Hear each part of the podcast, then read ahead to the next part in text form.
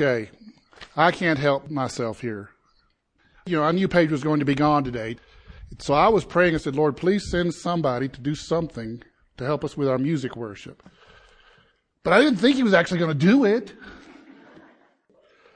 So thank you, Lord, for your provision, and thank you, Judy, for being willing to let him use you as his provision for us.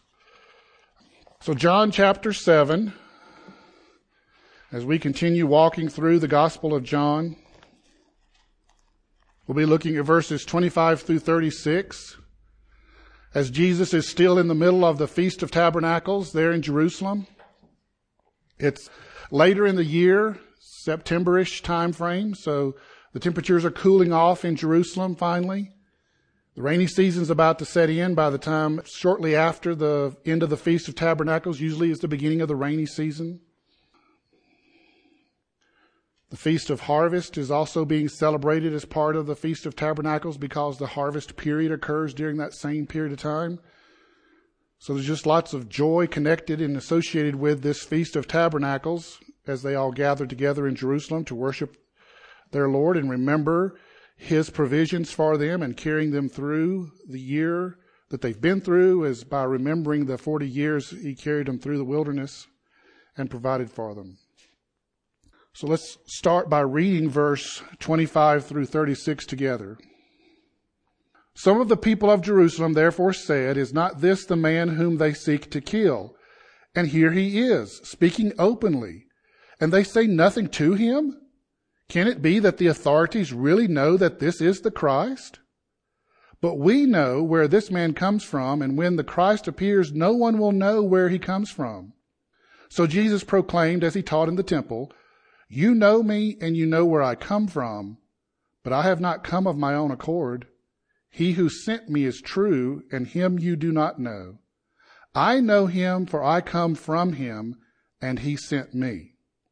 So they were seeking to arrest him, but no one laid a hand on him, because his hour had not yet come.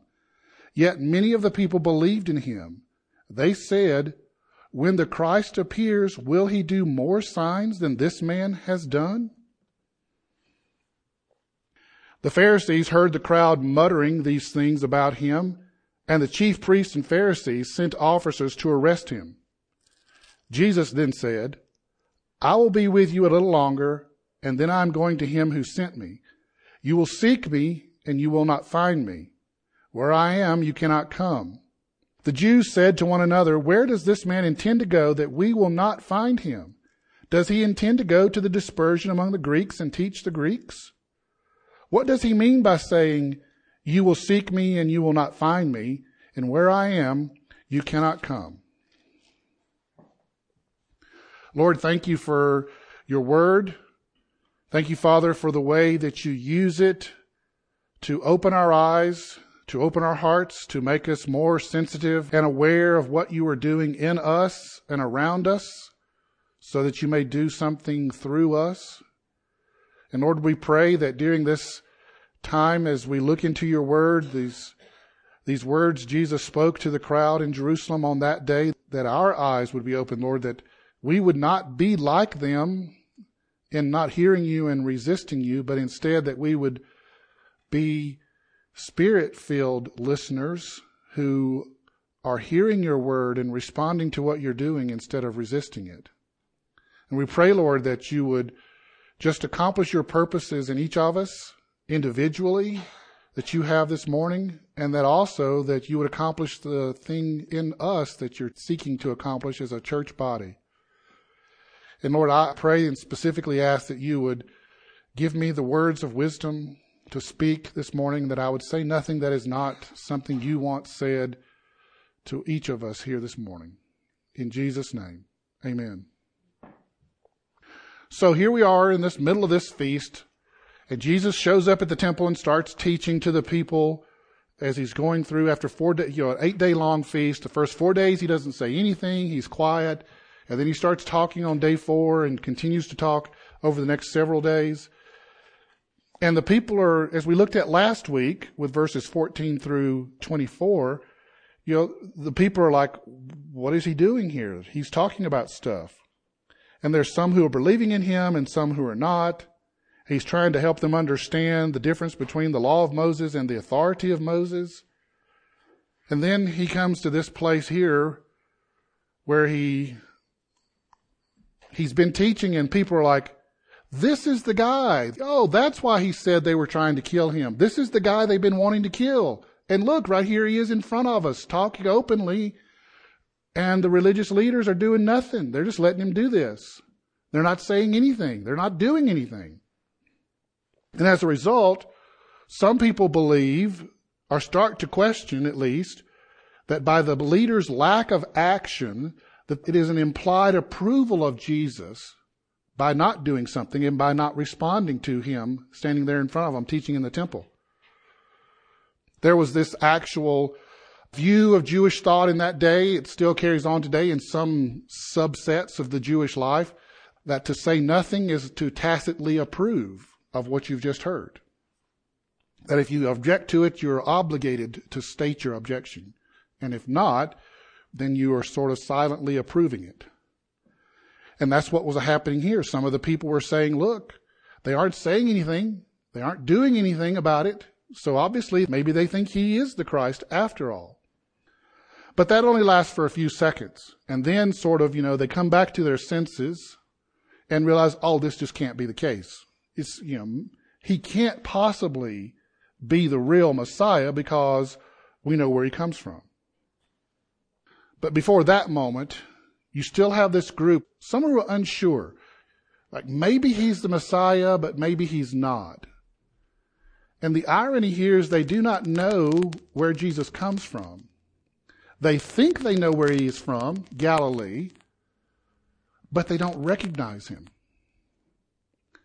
John does this over and over, not just in, in this section, it's more glaring in this section of chapters 6, 7, 8, 9, and 10, or 7, 8, 9, and 10. But he does this often throughout his gospel where he's, he's illustrating sort of this, this irony of, of the people. They think they know where Jesus is from because they think he's from Galilee. And so they act on this incorrect belief. Right? They're acting on their belief that he is just a Galilean. And they don't recognize where he's truly from. The irony is they are sure they know he's not the Messiah because they know where he's from, but they don't know where he's from, really. They don't even realize they don't even know where he's from. But John's doing something else here as well. And we'll see this play out again and again throughout this section of the Gospel of John. I describe it and articulate it this way. He's allowing the people to be their own prophets. Only they're ironic prophets. They're saying things in a prophetic way that they don't even realize what they're doing, and it's against themselves. Because when they say, is he going to go to the dispersion, to the Greeks? It is their own rejection of Jesus that makes those statements prophetic words of what Jesus does in the future. Because Jesus does just that through the disciples. And this happens over and over throughout John's gospel. And Jesus responds to these assumptions about where he's from. Jesus responds that he knows where he is from. You know me, verse 28, you know me and you know where I come from. But I have not come of my own accord. He who sent me is true and him you do not know.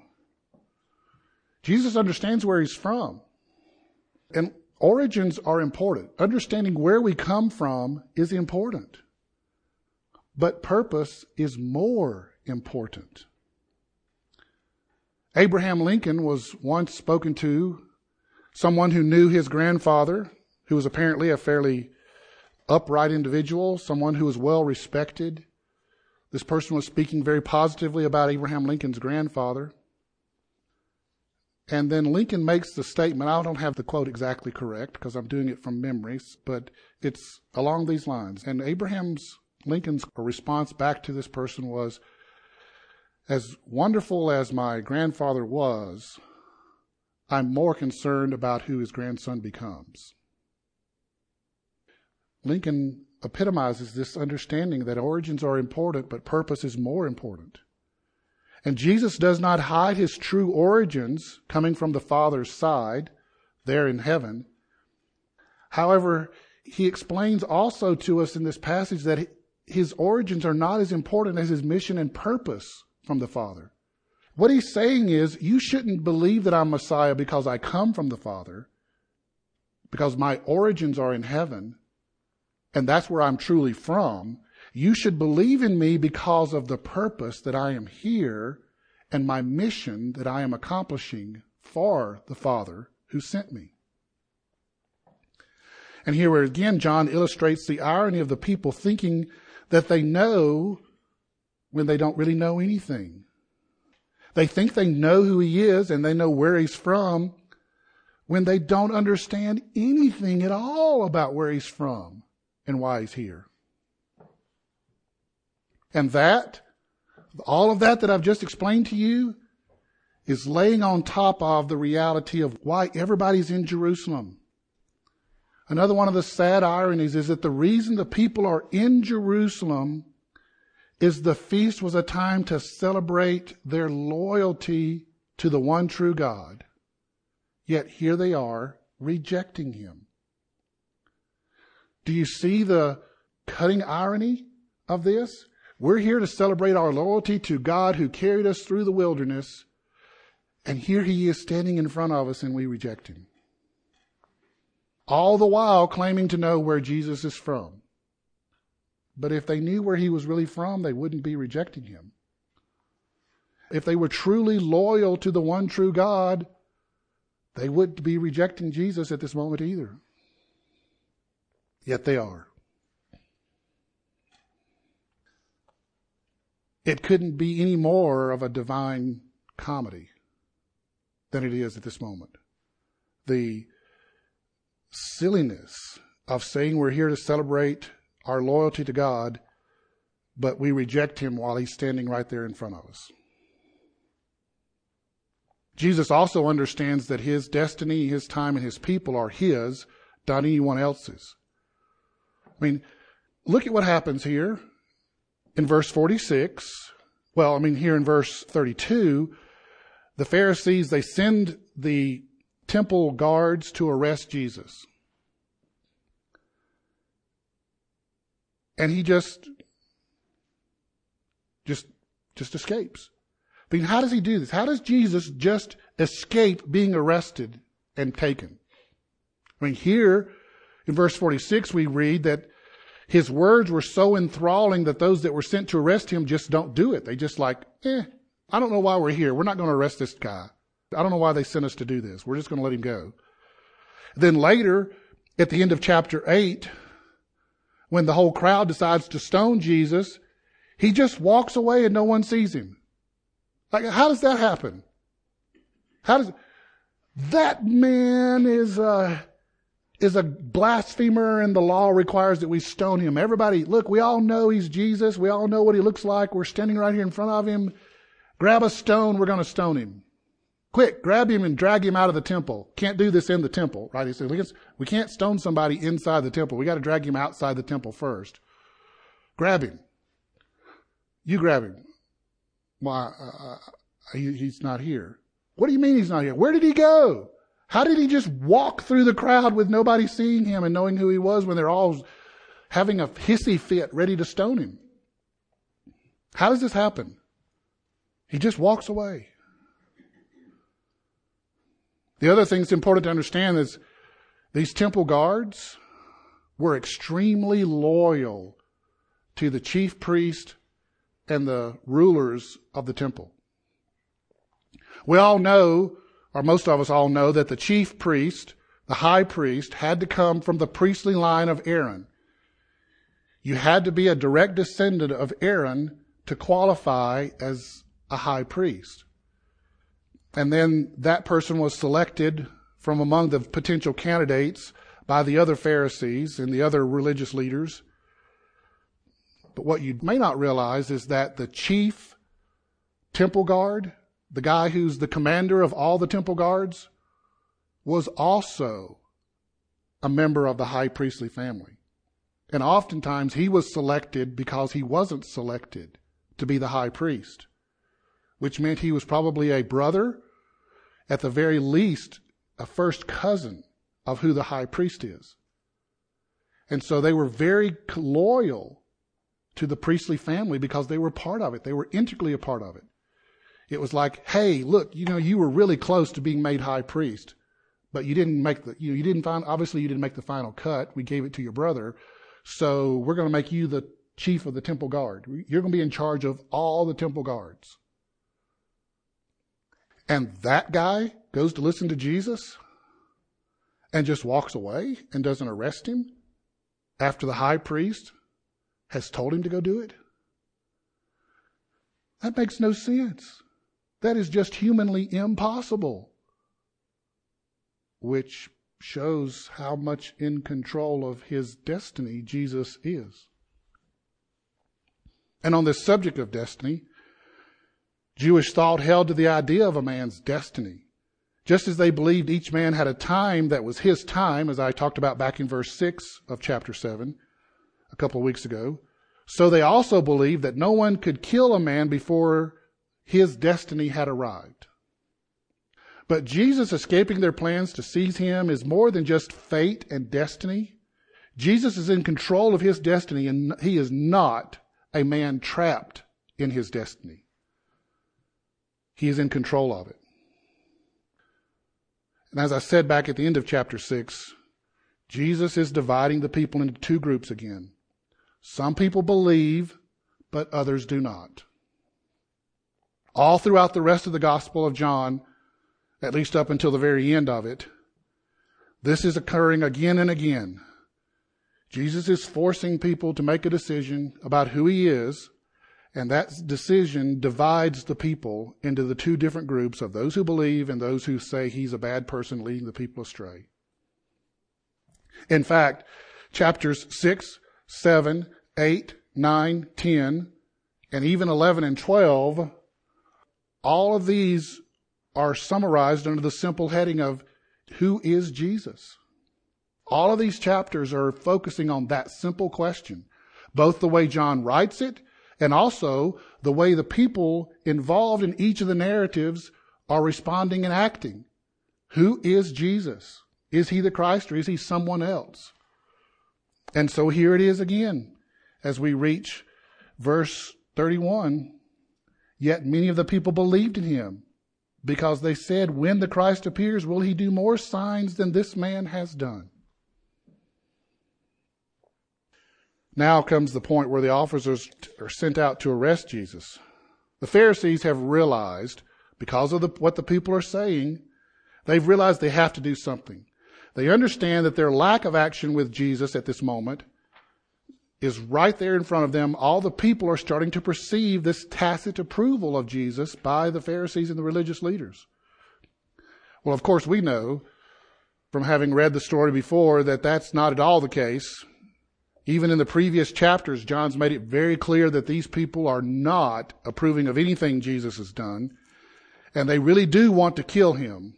And the only reason they're not killing him before and they aren't killing him at this moment is because Jesus is in control of his destiny and he will not have his time of death until his chosen moment. And so Jesus is talking to them about returning to the Father. And he says to them that it's a place that they cannot go.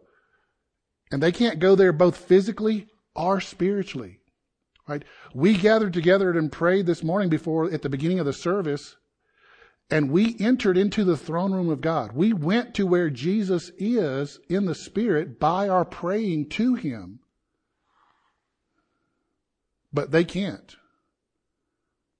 They can't not only because it was before the cross and before the giving of the Spirit, they can't because they've rejected Him. Look, this is just basic simple logic. If you reject God, you can't enter His throne room and make a plea to Him. You have to acknowledge that He exists before you can talk to Him. It's one of the biggest challenges that atheists have and agnostics. They have to acknowledge that He really exists before they can ask Him for anything. and they don't want to acknowledge that he exists. They concoct an entire belief system around the idea that he doesn't exist. And so their biggest obstacle is just even admitting that he exists. And here are these people. I mean, in a sense, I feel sorry for them. They're standing in the temple and they still can't go to him.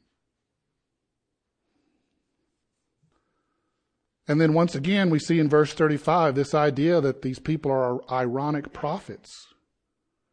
Because they say, where does he intend to go? Is he going to the dispersion, to the diaspora? This idea of the, the Jews that lived out away from Palestine. Is he going to go there and teach them and also teach the Greeks? Look, okay, anytime you see that phrase, the Greeks, you can just substitute the word Gentiles. You say, is he going to leave here and go to the dispersion, talking to the Jews among all the, the Greek areas and then also teach the Gentiles too? Is he actually going to go talk to the Gentiles? And their rejection becomes a prophetic word of what Jesus is going to do through the disciples when they carry him to the diaspora and to the Gentiles.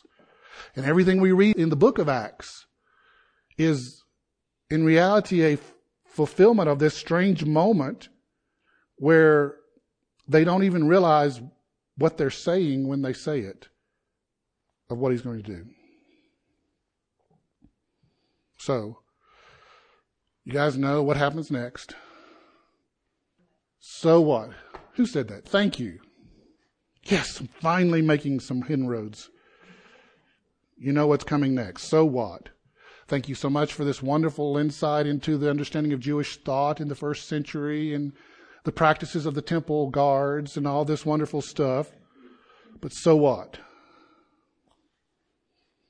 The first so what is kind of still uncomfortable for us, just as it is for them in that day that Jesus still divides.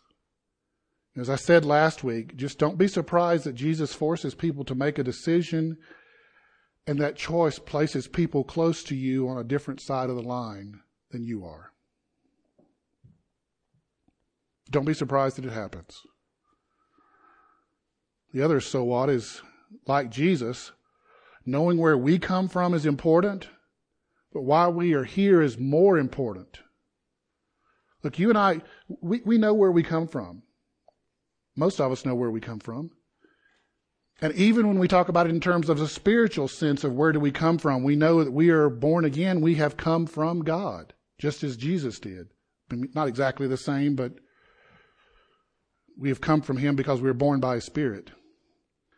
Yet, knowing that we are from the Father, having been born of God by the Spirit, as important as that origin of our personhood is, it is still our mission and purpose that are more important than the origin of our walk in Christ.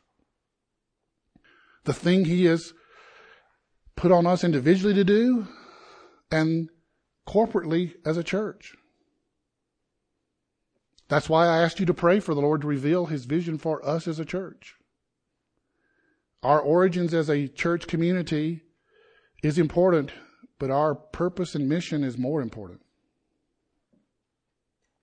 Lastly, and you can probably come up with other relevant so whats to everything I've tried to explain this morning.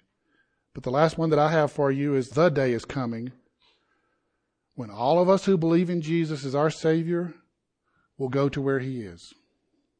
We will stand in His presence and see him in the fullness of his glory and majesty and wonder, and we will be in awe. And we get to do that one day, unlike the people that Jesus spoke to that day.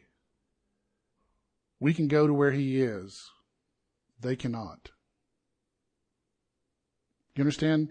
Most of the people standing in the temple that day listening to Jesus, right? We think about, oh, if I could just hear Jesus speak like, the, like those people did. If I could just hear it right from his own lips, the way those people did. And we think about how wow, how wonderful that would be. They're standing there listening to Jesus speak. They're hearing these words live from his lips. And they still wouldn't believe. Here we are 2,000 years removed from this moment in history. They will never get to see him. Well, I mean, they will, but they won't really enjoy it very much when they finally get to see him. But we do because we believe. We get to go where he is. It is not the case for us when he says, Where I am, you cannot come. That's not for us. That was true for them, but it ain't true for us. Because we get to go where he is one day. And oh, what a glorious day that will be to finally see his face the way we see each other's face. All because we put our faith in Christ. That's a reward worth living for. That's a joy worth living for. To know that we will get to see his face. But hey, while we're still here, it's not like we got nothing to live for here. I mean, apart from any mission and purpose He gives us, we have the joy of the presence of the Holy Spirit within us. We have the joy of the Lord today, here in this place, in this moment. And guess what? It's not like the chairs here in the room that got to stay here when we walk out the door. The joy of the Lord, because of His Spirit within us, goes with us when we walk out the door. And we can live in that joy all week long by fellowshipping with Him. And we can share that joy with others around us, especially those who still don't know Him as their Savior. Some will believe and some will not. That's okay. Our responsibility is very simple. Live in His joy and share that joy with those around us that He puts in our path. And that is a life worth living. Let's pray. Lord Jesus, thank you for your word. Thank you for the joy of your Spirit dwelling within us. And we just praise you and thank you, Father, that you love us this much to give us your word, to give us your hope, to give us your salvation, to give us the, the living in you and the living in the joy of your Spirit and living with you here and then one day to see you face to face. Thank you, Father, and fill us with your Spirit to the maximum level we can tolerate. In Jesus' name, amen.